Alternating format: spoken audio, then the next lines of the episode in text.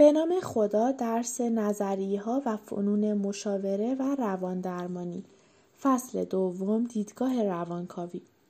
اولین موضوعی که توی این فصل دربارش صحبت می‌کنیم فروید و روانکاویه.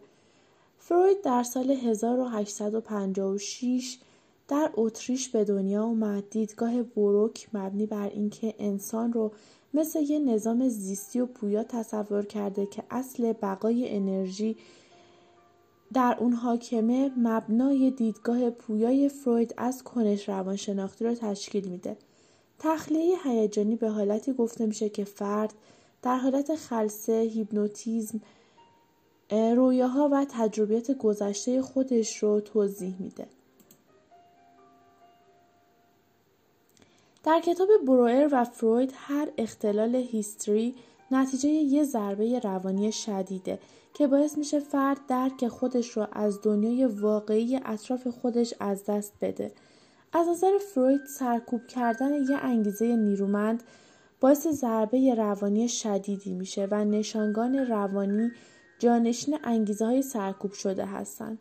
روش تخلیه هیجانی و افکار بروئر در زمان اختلالات روانی به وسیله هیپنوتیزم پایه اصلی نظریه فروید میشه با این تفاوت که فروید برای درمان اختلالات روانی خود از روش تدایی آزاد خاطرات استفاده می‌کنه.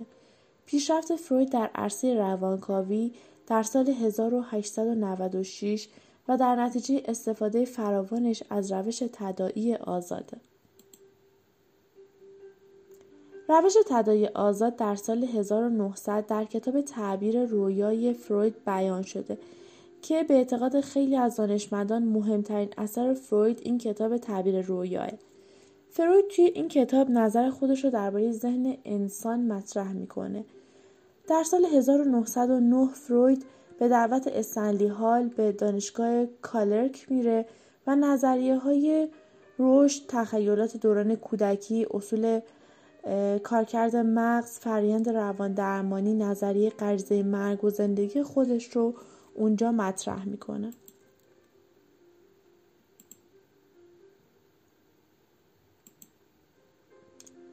مفاهیم اساسی نظریه فروید. اولین موضوعی که تو این قسمت دربارش صحبت می‌کنیم دیدگاه فروید نسبت به ماهیت انسانه.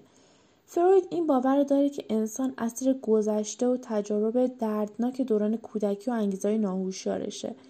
اون اعتقاد داره که انسان نظامی از انرژی و ماهیت این نظام اینه که توی اون انرژی جریان داره و هدف همه رفتارهای انسان برای کسب لذت و معنی اون کاهش تنش یا رهاسازی انرژی در دیدگاه فروید هدف اصلی و نهایی همه رفتارهای بشر کاهش تنشه.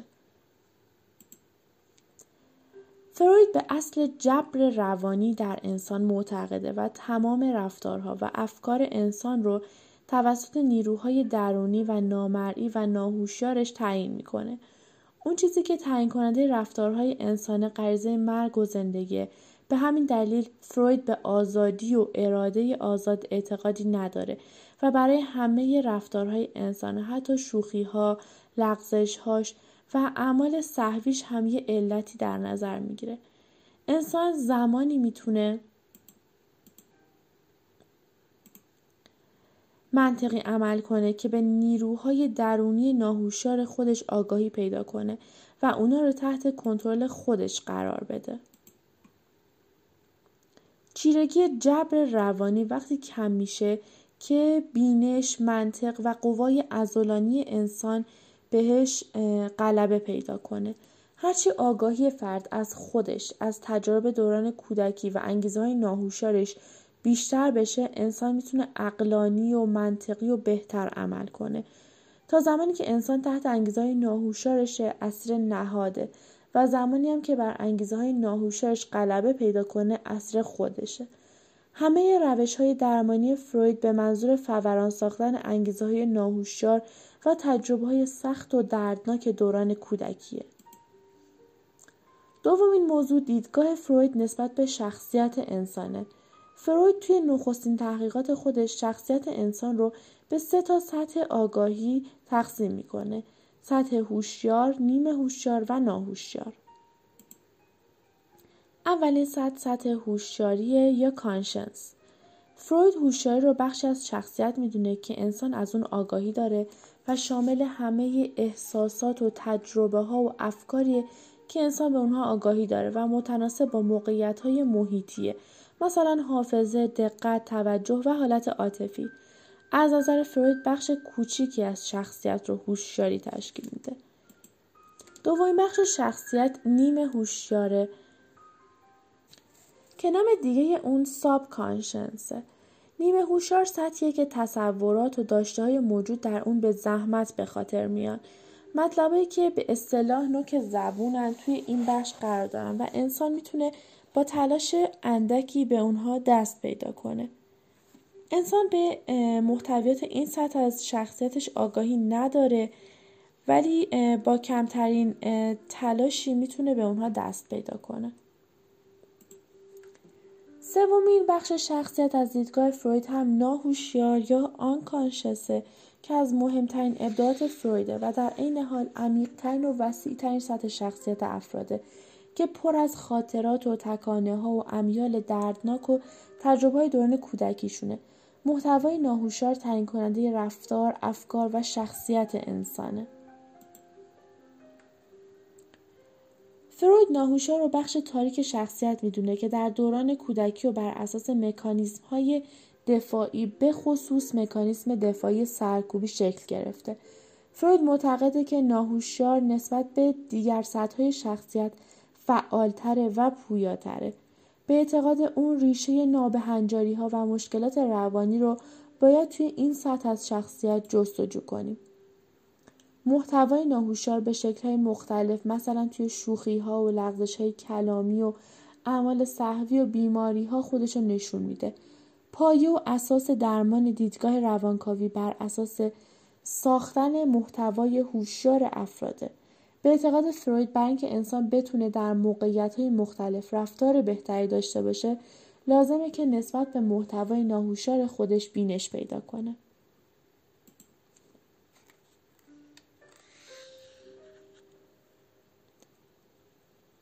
فروید در سال 1923 میلادی توی نظریه خودش درباره شخصیت تجدید نظر می‌کنه و برای شخصیت سه تا ساخت دیگه در نظر می‌گیره که عبارتند از نهاد، من و فرامن.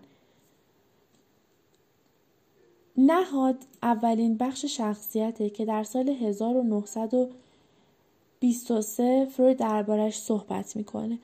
نخستین ساخت شخصیت اصطلاح نهاد رو فروید برای تمام نیازهای غریزی، سائقها و تکانشها به کار می‌بره و منطبق بر اصل لذته.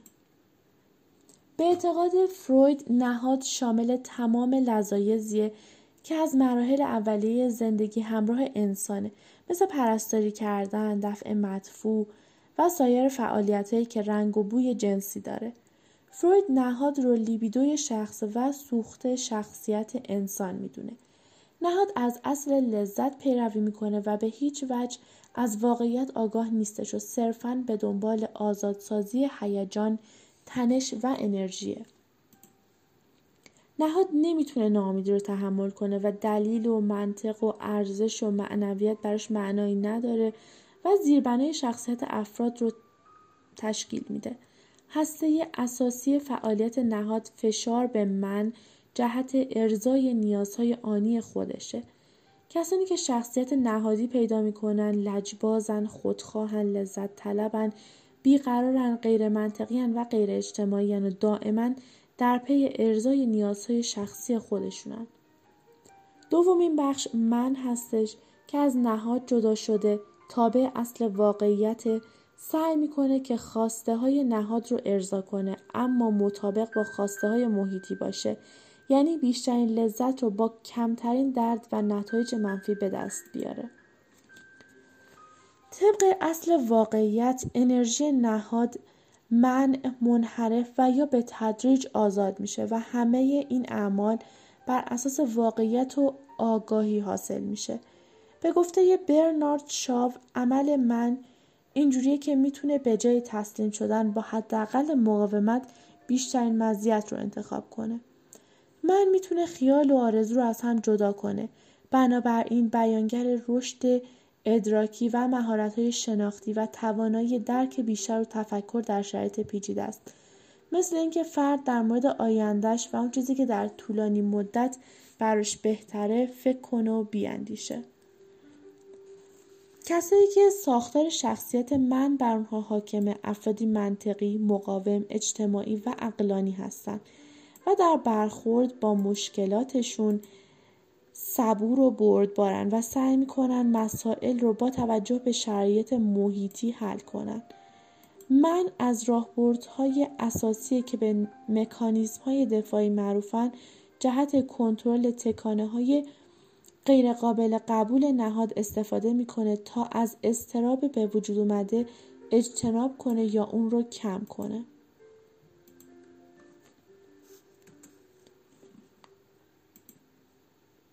مهمترین مکانیزم دفاعی سرکوبیه که به معنی راندن تمایلات ناخواسته به عمق ناخودآگاه و جلوگیری از رسیدن تکانه های ناخواسته به سطح هوشیاریه. من دارای دو سطح ادراکیه که اولی توجه به نیازها و جنبش های غریزیه و دومی از طریق ادراک حسی با واقعیات محیط خارجی مربوط میشه. در شخص متعادل من به منزله قوه مجریه شخصیت و بر نهاد و فرامن نظارت می‌کنه. پس فرایند ثانوی یعنی مهارت‌های ادراکی و شناختی بر فرایند نخستین یعنی تمایلات نهاد تسلط داره. فرایند ثانوی یا شیوه حل مسئله و تفکر رسیدن به واقعیت از راه تحریزیه و بر تفکر و استدلال مبتنیه. من سازمان پیچیدگی هایی از فرایند روانی فرایندهای روانی شامل تفکر، حافظه، قضاوت و انواع یادگیریایی که نقش واسطه رو بین نهاد و فرامن بازی می‌کنه.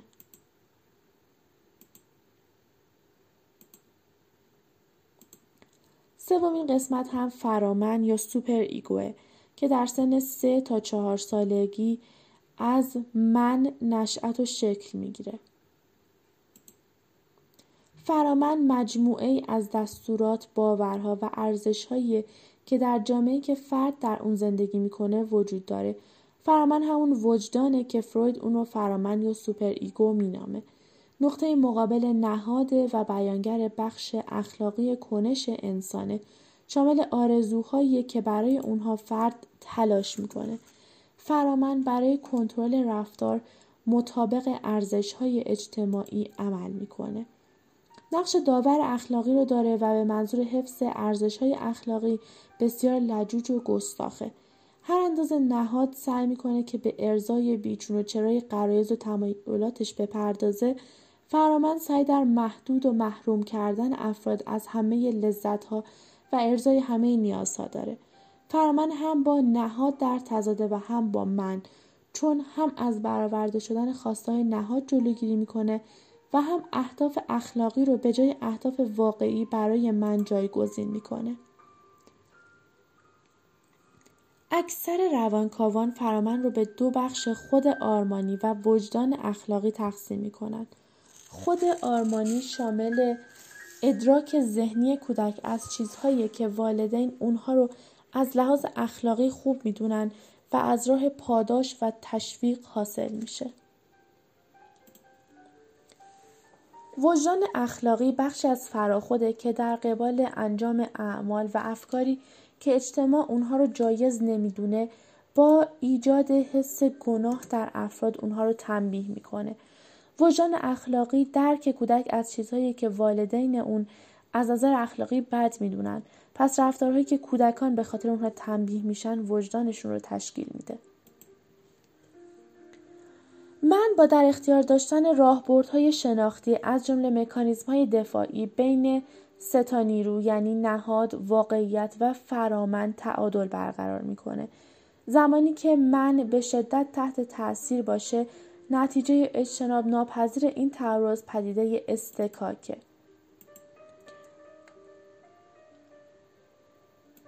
به اعتقاد فروید من جنبه هوشیارانه داره. یعنی اون بخشی از زندگی روانی افراده که افراد در آن واحد از اون آگاهی دارن. فرامند جنبه ناهوشیاری داره و افراد برای دستیابی به اون باید تلاش و کوشش کنند و نهاد جنبه ناهوشیارانه ای داره که دستیابی به اون اگه محال نباشه بسیار مشکله.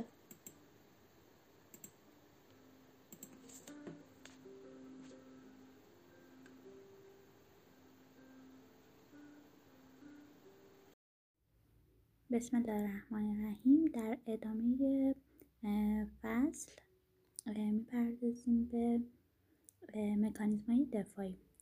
مکانیزم های دفاعی مانورهای روانشناختی بوده که افراد به طور ناهوشیارانه و غیر ارادی در مقابل استراب آنها رو به کار می‌گیرند. آنچه جنبه بیمارگونه مکانیزم های دفاعی رو به ارمغان میاره استفاده شدید و طولانی مدت از اونها در برخی از مشکلات زندگی است. خب انواع مکانیزم رو با هم دیگه مرور می‌کنیم. اولین مکانیزم مکانیزم سرکوبی هست. مهمترین و رایجترین مکانیزم دفاعی سرکوبیه. سرکوبی یعنی راندن مفاهیم غیر قابل قبول به عمق ناهوشیار یعنی افراد سعی می‌کنن وقایع ناگوار رو فراموش کنن. و افراد برای مخفی کردن حالات درونی خودشون از روش هایی همچون تفره رفتن، سکوت کردن و یا عوض کردن مطلب استفاده می‌کنن که نشان دهنده مکانیزم های دفاعی سرکوبی هستش. فروید اعتقاد داره که استفاده بیش از اندازه از این مکانیزم باعث قطع ارتباط واقعی فرد و محیط خارج شده و یکی از مهمترین علل روان نجندی در افراد به شمار میره.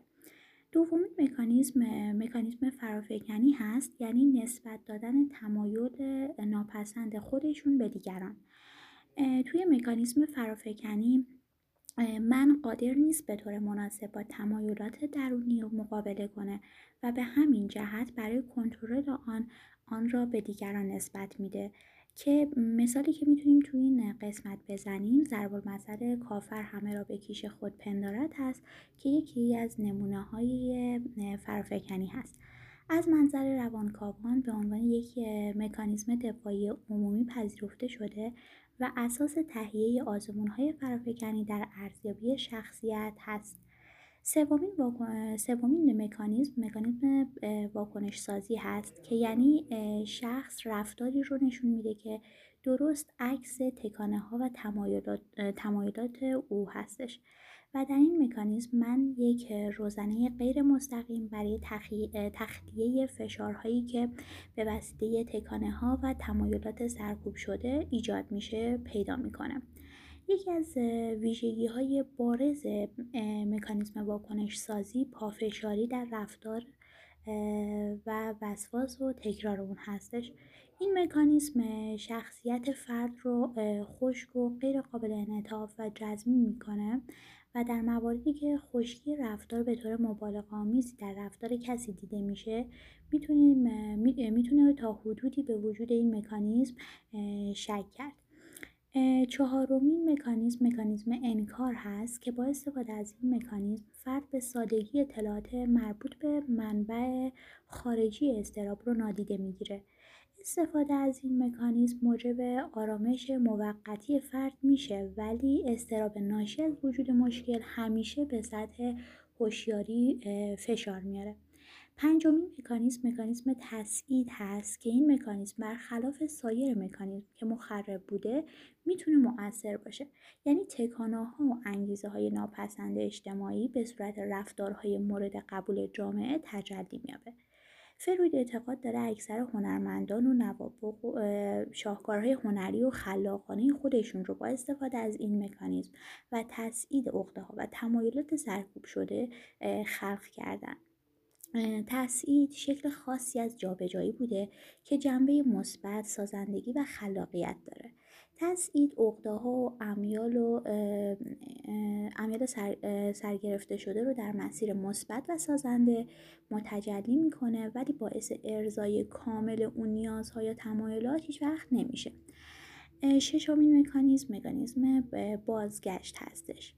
یعنی فرد برای رهایی از یک تعارض به مراحل اولیه رشد بازگشت می‌کنه و این مکانیزم زمانی به کار گرفته شده که شخص دچار ناکامی و شکست شده که جهت دور شدن از تلخی های ناشی از شکست به مراحل پایینتر که راحتتر و کامیابتر بوده برمیگرده.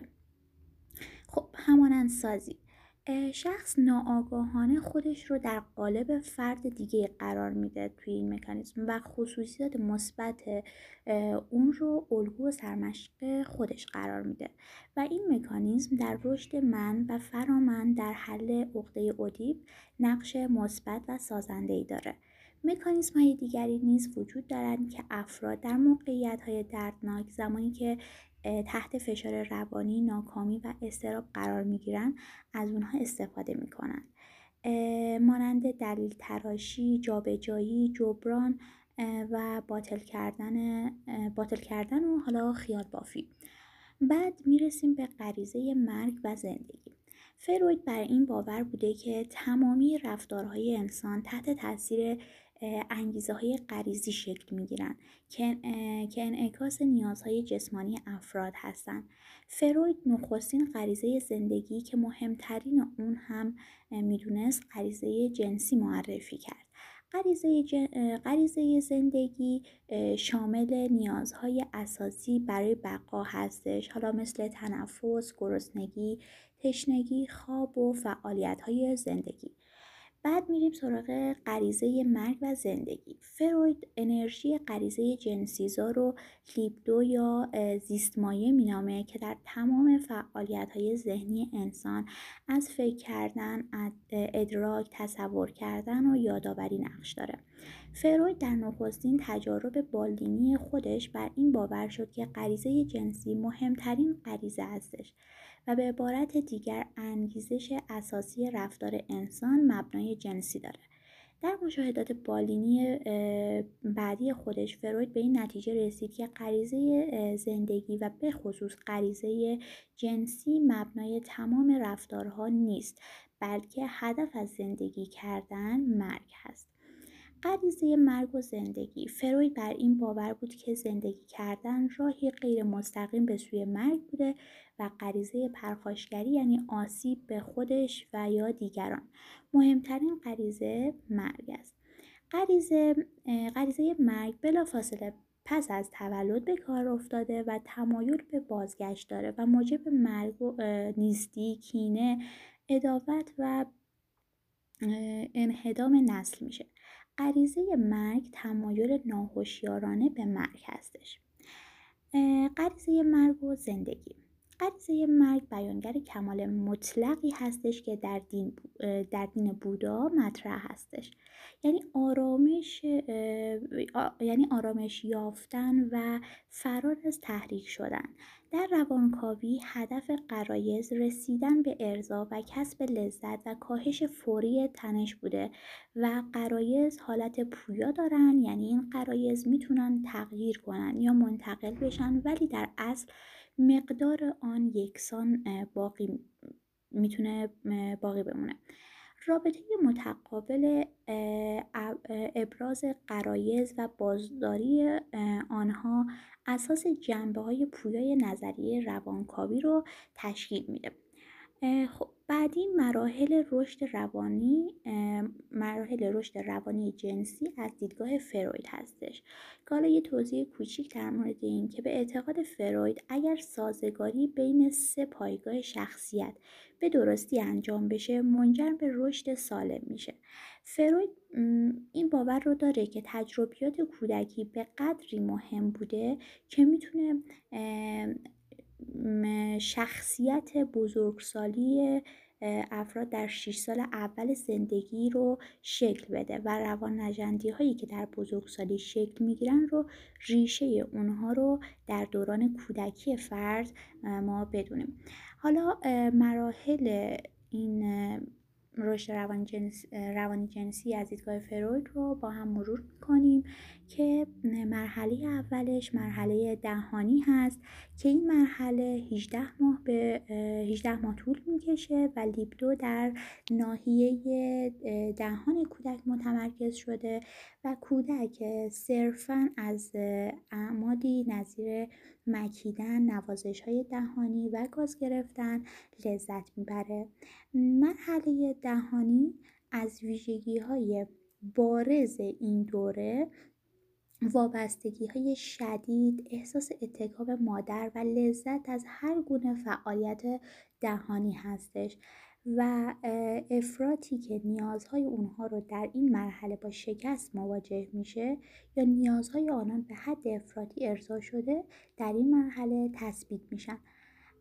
افراد تثبیت شده توی این مرحله در بزرگسالی افرادی سادلو و سطحی هستند و از دیگران انتظار مراقبت و پرستاری دارند. خیلی زود به دیگران اعتماد پیدا می‌کنن و اختصاصا مستعد افسردگی هستند. مرحله دوم مرحله مقعدی هستش که از 18 ماهگی تا سه سالگی شروع میشه.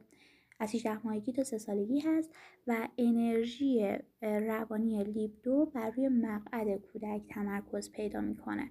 توی مرحله مقعدی کودک هم از نگه داشتن و هم از دفع مدفوع خودش احساس لذت می‌کنه. و اگر مادر در آموزش آداب و دستشویی کودک سختگیر باشه کودک در بزرگسالی فردی لجوج و تندخو و شرور و خرابکار و حتی وسواسی و خصیص و پرخاشگر میشه. و اگه رفتار مادر در مورد آداب دستشویی و دفع صحیح و با ملایمت باشه این کودک در بزرگسالی جزء افرادی دارای منشأ اثر بوده و کارهای خلاقانه از خودش نشون میده. مرحله سوم مرحله اهلیلی هست که این مرحله از سه سالگی تا پنج سالگی بوده و لیبدو بر روی, روی آلت تناسلی کودک متمرکز میشه. توی این مرحله کودک متوجه جنسیت خودش شده و به سمت والد جنس مخالف خودش یا مکمل خودش گرایش پیدا می‌کنه. فروید معتقد هستش که در این مرحله پسر از پدر دور شده و به مادر گرایش جنسی پیدا کرده که به این وضعیت روانی تعارض اوتیپی گفته میشه. اضطراب این دوره پسر که به دلیل ترس از تلافی پدر بابت تکانه های جنسی وی نسبت به مادر و اینکه اخت کرده استراب اختگی نامیده میشه که فروید اون رو نمونه اولیه استراب های ناشی از تمایلات من شده درونی می‌دونه. مرحله بعدی حالا مرحله نهفتگی هستش. اما خب قبلش میگیم که در مورد مرحله اهلیلی اینکه گرایش دختر به پدر عقده الکترا نامیده میشه و این دو عقده اودیپ الکترا از طریق مکانیسم همانندسازی در سن 5 تا 6 سالگی از بین میره و تعارضات مرحله اهلیدی آخرین و اساسی ترین تعارضی بوده که کودک با آنها مواجه هستش و حل موفقیت آمیزش در رشد شخصیتی فرد در آینده تاثیر بسزایی داره. بعد نکته های دیگه هم که توش می‌تونیم بگیم تعارضاتی که به طور نامناسب حل میشن می‌تونن حالات طولانی استراب اختگی و رشک آلاتی مردانه مداوم رو به وجود آورد و تیپ شخصیت به اصطلاح آلتی خودشیفتگی زیادی رو نشون میده و با اینکه پیوسته برای جلب جنس مکمل تلاش می‌کنن در برقرار کردن روابط با جنس مکمل یه مشکلاتی هم دارن فروید شخصیت آلتی مردانه رو به صورت جسور، مقرور و از خود مطمئن تعریف کرده و مردان با این شخصیت سعی می‌کنن مردانگی خودشون رو از طریق پیروزی های جنسی مکرر ابراز کنن. شخصیت آلتی زنانه که با رشک آلتی مردی برانگیخته میشه در زنانگی خودشون اقرار کرده و از استعدادها و جذابیتهای خودشون برای در هم کوبیدن مردان و چیره شدن بر آنها استفاده می‌کنن. به اعتقاد فروید تعارضات و تجاربی که کودک در سه مرحله دهانی، مقعدی و اهلیلی کسب می‌کنن تعیین کننده رفتارهای فرد در بزرگسالی هستش. خب همونطور که گفتیم مرحله چهارم مرحله نهفتگی هست که این دوره از حدود پنج یا شش سالگی شروع میشه و تا مرحله بلوغ ادامه داره. توی این مرحله میل جنسی کاهش میابه و لیبدو بر روی ناحیه خاصی از بدن متمرکز نمیشه. و در این دوره چون کودک وارد مدرسه شده مسائل تربیتی، اجتماعی و هوشی تجلی بهتری پیدا می‌کنه. مرحله بعدی مرحله پنجم مرحله تناسلی هستش که این مرحله از 13 تا 15 سالگی و همزمان با بلوغ نوجوان شروع میشه. توی مرحله تناسلی به اعتقاد فروید اتفاقات جدیدی رخ میده و تمایلات احساسات اودیپی به شکل دوباره و با جهتگیری متفاوت پدیدار میشه. یعنی نوجوان به جنس مکمل خودش من میشه و گرایشات جنسی به اونها پیدا می‌کنه. و از دیدگاه فروید تمایل به جنس مکمل آخرین مرحله رشد جنسی روانی و در عین حال نشانه پختگی شخصیت هستش آسیب شناسی رفتارهای نابهنجار از دیدگاه روانکاوی فروید علت رفتارهای نابهنجار رو ناشی از سه عامل می‌دونه که حالا این سه عامل تجارب سخت دوران کودکی، تثبیت در مراحل رشد، تعارض و کشمکش بین پایگاه های شخصیت هستند. آسیب شناسی رفتارهای نابهنجار از دیدگاه روانکاوی. فروید معتقد هستش که سه عامل فوق که نام بردیم منبع اساسی استراب هستند و استراب در دیدگاه فروید یک تجربه دردناک و هیجانی بوده که بیانگر تهدیدی برای ارگانیسم هست و برخلاف ترس که یک منبع مشخص و شناخته شده ای داره استراب منبع شناخته شده ای نداره. آسیب شناسی رفتارهای نابهنجار از دیدگاه روانکاوی. فروید در نخستین دیدگاه خودش معتقد بود که استراب محصول عدم تخلیه تگانه های جنسی هست یعنی وقتی تگانه های جنسی سطح هوشیاری فرد رو گرفته و نمی‌تونه تگانه های جنسی رو درست ارضا کنه استراب بر وی چیره میشه.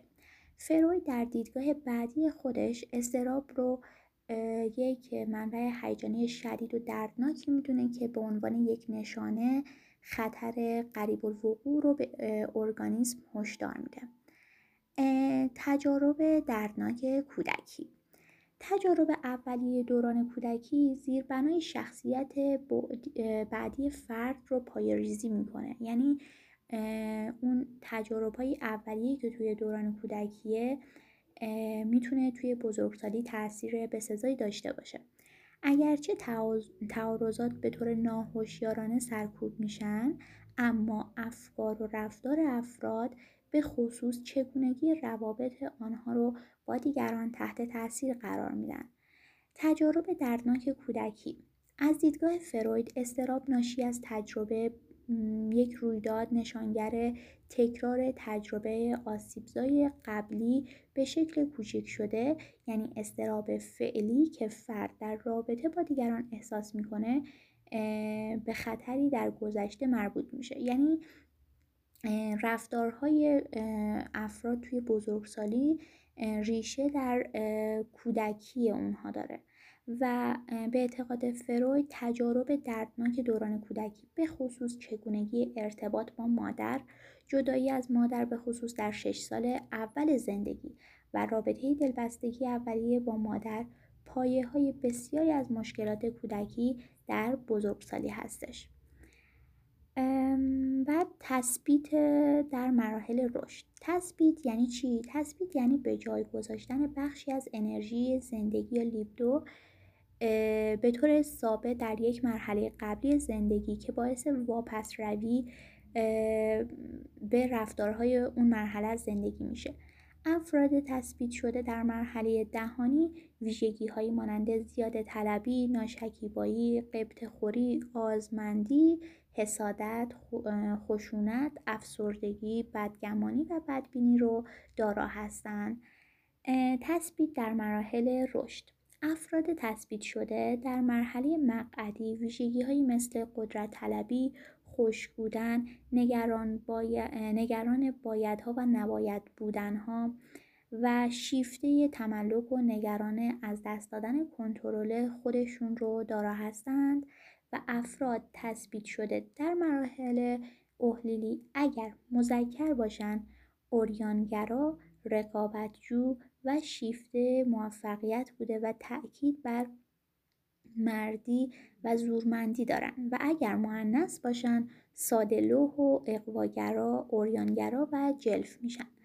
به دلیل ارتباط نیازهای فعلی فرد با آسیبهای گذشته که ناشی از تثبیت شدگی استراب بر من, بر من می شود.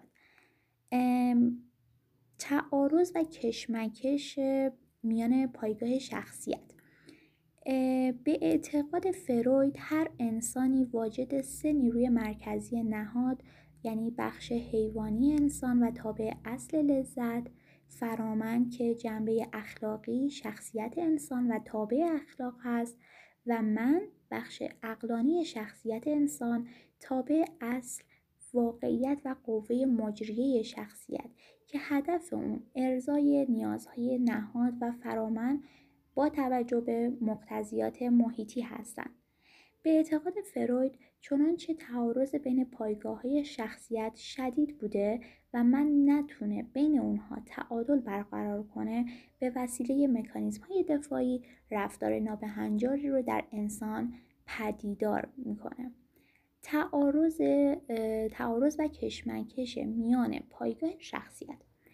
وقتی من نتونه بین نهاد و فرامن صلح برقرار کنه و در برابر فشارهای اونها با شکست مواجه بشه یا از مکانیزم های دفاعی به طرز بیمارگونه استفاده کنه در چنین زمانی نه تنها رفتارهای نابهنجار در فرد ایجاد میشه بلکه نهاد یا فرامن بسته به اینکه کدوم یکی بر شخصیت فرد چیره میشن رفتارهای بیمارگونه در فرامن نمایان میشه چنانچه فرامن بر شخصیت فرد چیره بشه فرد به طور ناهوشیارانه در پی اعمال تنبیهی یا خودآزاری بوده و احساس غمگینی، بیارزشی، احساس گناه و انزوا خواهد کرد.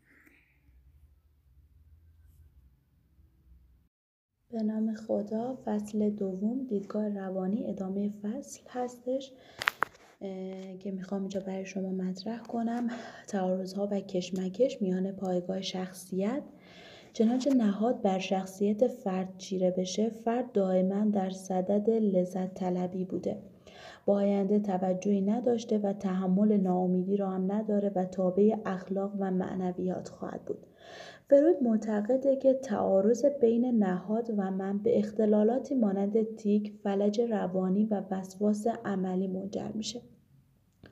فروید معتقد درمان اختلالات مستلزم فهم و بینش نسبت به ماهیت دفاع و تکانه های سرکوب شده بوده که معمولا ماهیت غریزی داره. چنانچه مکانیسم دفاعی به شکست منجر بشه یا من از مکانیسم دفاعی به طور شدید یا بیمارگونه استفاده کنه اختلالات روانشناسی در افراد پدید میاد. درمان از دیدگاه روانکاوی بر مطالعه عمقی افراد تاکید داره و همگی در صدد آشکارسازی ضربه های روانی دردناک دوران کودکی هستند. در این زمینه از مصاحبه تشخیصی و بالینی و آزمون های روانشناختی به خصوص آزمون های فرافکن استفاده خواهد شد. فنون اصلی روانکاوی که به وسیله فروید مطرح شد عبارت بون از تداعی آزاد تعبیر رویا تخلیه هیجانی تعبیر و تفسیر فنون روانکاوی به خاطر به کار میره که افراد به تجارب دردناک دوران کودکی خودشون و همچنین انگیزه های ناهوشیار و تعارض های میان پایگاه شخصیت به بینش کافی برسند. به کارگیری فنون نه تنها به مهارت، آموزش درمانگر و فضای درمان بستگی داره بلکه به رابطه عاطفی و انسانی که بین درمانگر و درمانجو هستش بستگی خواهد داشت. در ایجاد رابطه عاطفی و انسانی بین درمانگر و درمانجو همدلی نقش اساسی را ایفا خواهد کرد. رابطه عاطفی و احساسی. هدف اصلی تمام روان درمانگری ها ایجاد بهبودی در روابط انسانی، عاطفی، اجتماعی، افزایش سازگاری اجتماعی، حل تعارضات گذشته و کنونی و بالاخره شناسایی و افزایش توانایی ها در افراد. خواهد مورد دوم همدلی هستش. تیشنه در سال 1909 واژه همدلی رو به عنوان یک واژه شناختی به کار برد که به معنی درک احساسات شخص هستش. سوتاردن در سال 1918 اولین فردی بود که اهمیت همدلی را در روابط بین درمانگر و درمانجو مورد استفاده قرار داد. محققان همدلی را به عنوان یک ظرفیت ویژه درک احساسات، نیازها، ناکامیها، استراب، خشم افراد به همان صورتی که وجود دارند تعریف کردند. متخصصان بالینی هم همدلی رو به عنوان یک توانایی تعریف کردند که به درمانگر این قدرت رو میده که شرایط ذهنی و هیجانی درمانجو رو درک کنه و این درک منجر به ادامه رابطه بین اونها بشه. محققان همدلی را شرط اساسی ایجاد رابطه عاطفی و انسانی بین درمانگر و درمانجو می‌دونند. ویژگی بارز همحسی فرایند عاطفی روانی و هیجانی هست. اما ویژگی اساسی همدلی فرایند شناختی هستش. همدلی بیانگر حوزه شناختی افراد هستش. خداگاهی درک و فهم درش نقش اساسی ایفا می‌کنه و زیربنای انگیزش همدلی ارائه رفتارهای بدون انتظار پاداش هست.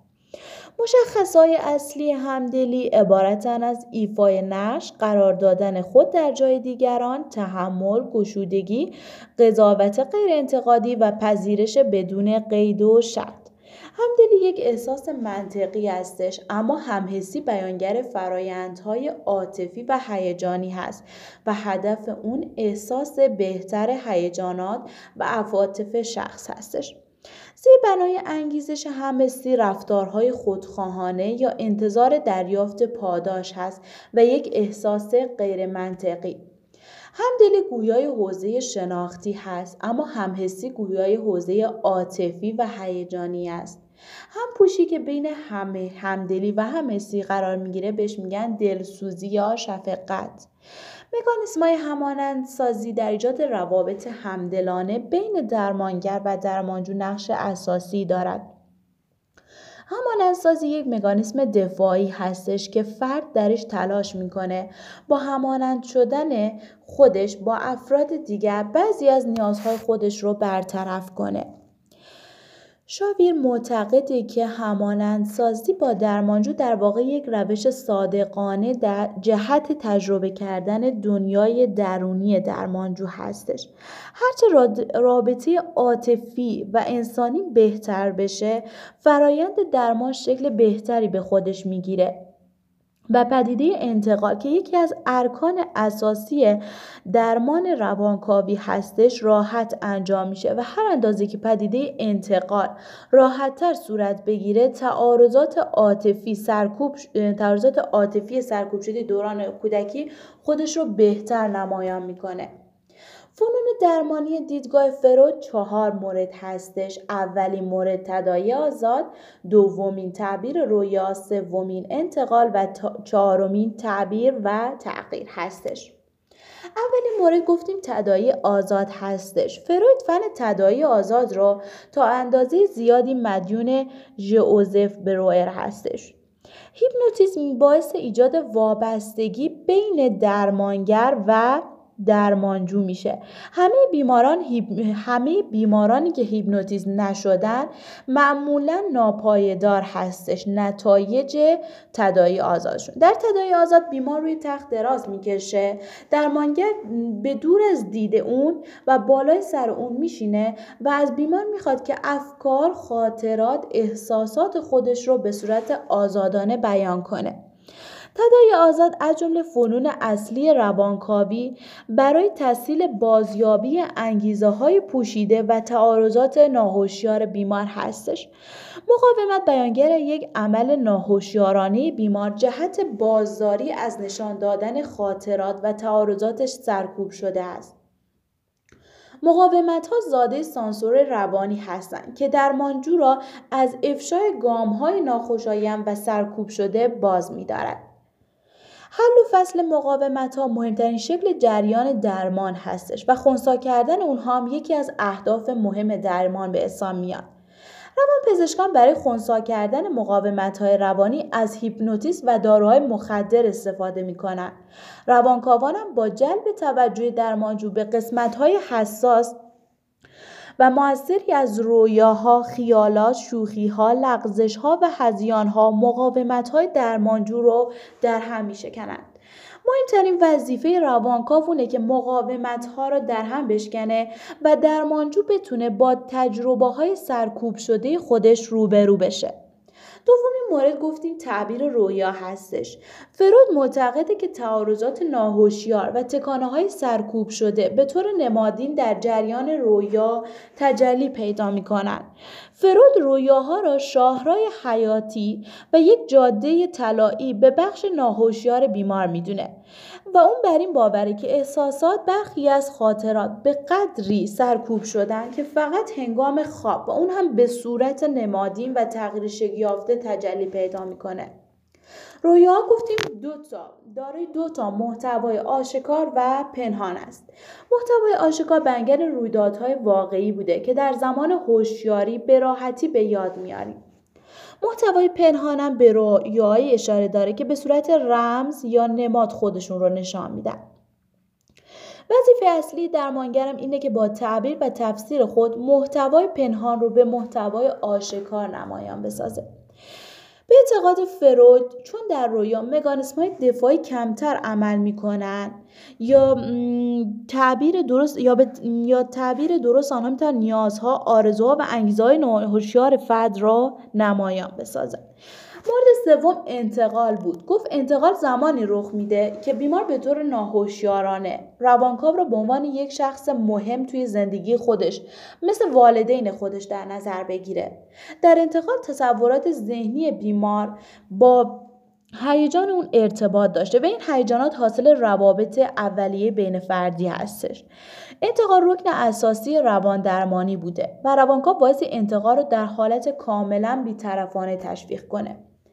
نحوه برخورد صحیح و درست روانکاو در هنگام انتقال باعث میشه که بیمار نه تنها مشکلات خودش رو در ارتباط با انسانهای دیگر بشناسه بلکه باعث میشه تعارضات عاطفی سرکوب شده دوران کودکی خودش رو هم بیشتر آشکار کنه. بیمار بر اساس اصل تعمین پذیری نگرشی که نسبت به روانکاو پیدا کرده که مثلا او رو دوست داره به انسانهای دیگری که باش تعامل دارن انتقال داده و روابط اجتماعی مطلوب تری پیدا می‌کنه. انتقال به شکل‌های انتقال مثبت، انتقال منفی، انتقال متقابل مثبت و انتقال متقابل منفی پدیدار میشه. انتقال مثبت زمانی رخ میده که بیمار احساسات و نگرش های مثبتی نسبت به درمانگر داشته باشه و در جلسات درمانی پدیدار بشه. فرود معتقده که انتقال مثبت برای پیشرفت درمان و حل تعارضات سرکوب شده مفیده و روانکاو باعث اونها رو در یک مقام بیطرفانه تشویق کنه. انتقال منفی هم عبارت به وجود آمدن یه احساس در بیمار که روانکاو نسبت بهش خصومت و دشمنی داشته و قصد داره او رو ترد و رها کنه. برای ادامه جریان روان درمانی باید انتقال منفی حل بشه وگرنه درمان در همونجا متوقف خواهد شد.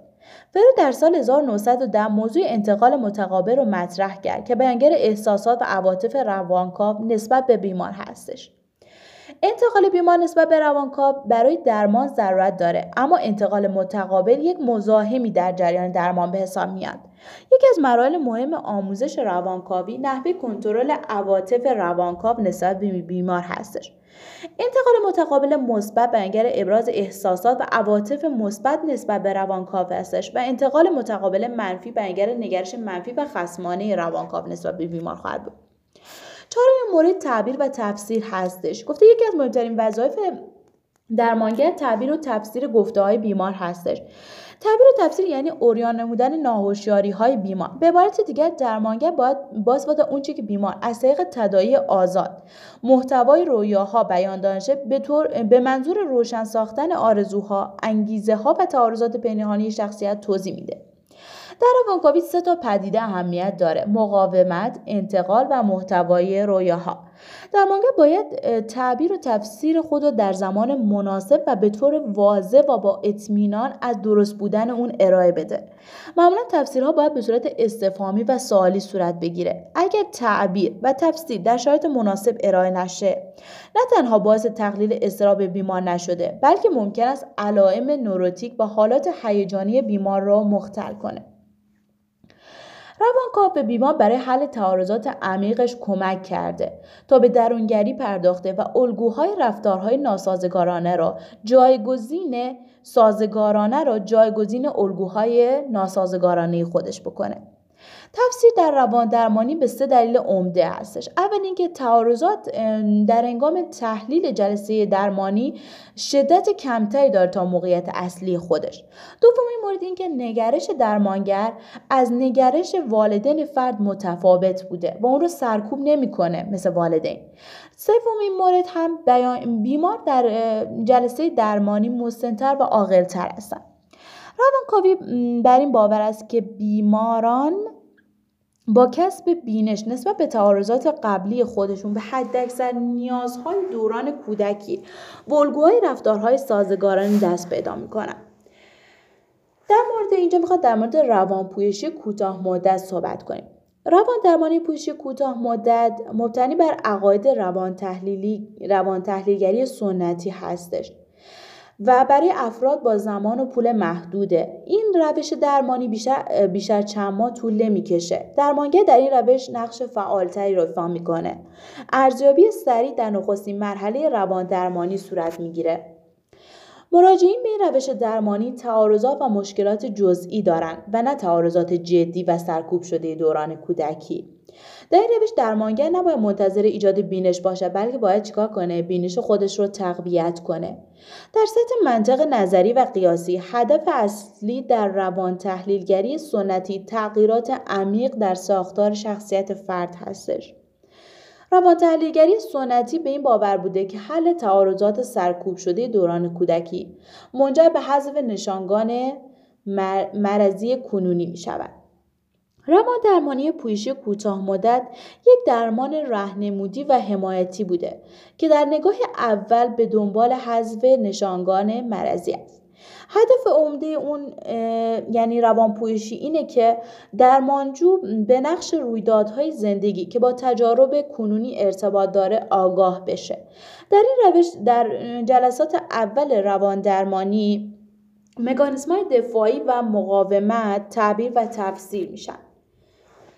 از این روش اصلی ترین ارتباط در تعامل درمانگر و بیمار متجلی می شود که از انواع روان درمانی پویشی کوتاه مدت است. برخلاف دیگر روان درمانی های تحلیلگری بر روابط تی درمان بین فردی کنونی و تعاملات اجتماعی به جای روابط گذشته تاکید میشه. درمان, درمان بین فردی ممکنه فشرده و بلند مدت باشه اما بسیار ساختار یافته هستش.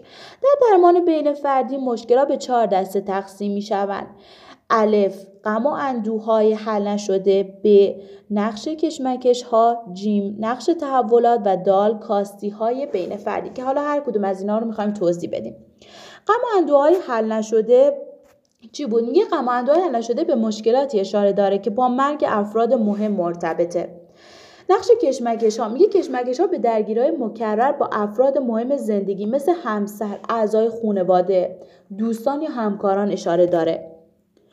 بخش تحولات میگه تحولات بیانگر مشکلاتی هستش که در تغییرات اصلی زندگی مانند طلاق گرفتن بازنشسته شدن و از این قبیل رخ میده.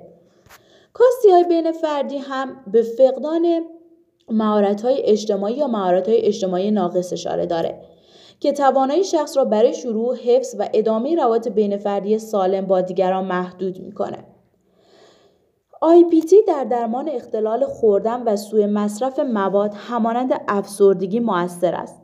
IPT در درمان افراد با مشکلات بین فردی مانند تعارضات زناشویی، موضوعات والدینی و تعارضات شغلی موثر است. روانشناسی من از دیگر روش های روان درمانی پویشی کوتاه مدته که از دیدگاه افرادی چون آنا فروید، ایریکسون و آدلر به وجود اومده. افراد فوق تمام توجه خودشون رو معطوف این به این من کردن و بر این باورن که با مرکز توجه قرار دادن من و مسطح کردن به راهبردهای اساسی و دفاعی می‌تونن مشکلات افراد رو حل کنن روانشناسانی مانند کواد، کالین، ماهلر و بابلی و از, نظریه فرود نظریه های روابط موضوعی را مطرح ساختن با تشکر از توجه شما.